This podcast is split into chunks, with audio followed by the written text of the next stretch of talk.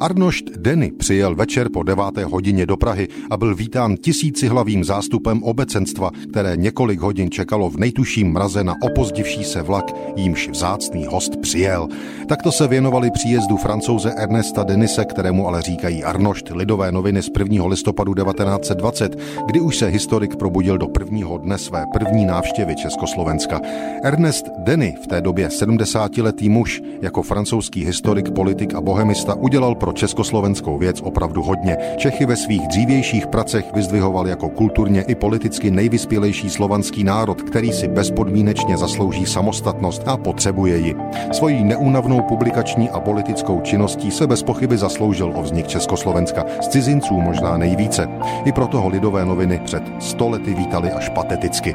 Ti, kdož jej provázeli z Chebu do Prahy, vypravují, jak byl dojat, když vstoupil na půdu země, jejich slavnou minulost posuzoval přísně, ale s láskou, zasvětiv i velký cíl své životní práce a dojetí bylo na mistrovi vidět i v Praze, do níž přijel zase po dlouhých letech, za kterých se toho tolik změnilo ve světě i u nás. Máme svůj vlastní stát, pro který také Denny za války všemi silami pracoval, zaslouživ si nesmrtelně vděčnost celého našeho národa. Ernest Denny a jeho působení skutečně patří do skládačky základních kamenů první republiky, i protože právě on byl francouz, se tehdy Československá republika na Francii orientovala, včetně francouzské pomoci při budování naší armády a tak dále.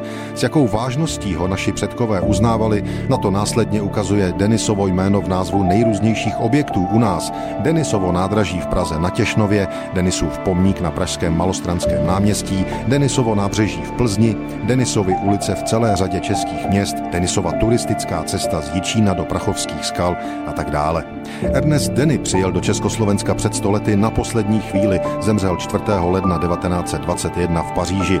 Tak ještě jednou lidové noviny z 1. listopadu 1920 z hlavního nádraží v Praze.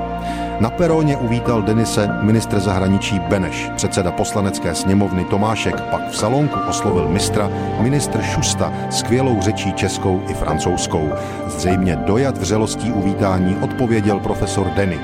Pánové, zajisté chápete pohnutí, které se mne zmocňuje, slyším-li odevšat tak upřímné a přečetné projevy sympatií a jest mi zvláštním potěšením, že jsem vítán jako historik. Není pochyb, že Československé republice jest usouzena šťastná budoucnost, neboť její budoucnost jest založena na velké minulosti. Jsem upřímně šťasten, že jsem v Praze, která je mi tak drahá a že mohu přímo sledovat váš nový vývoj.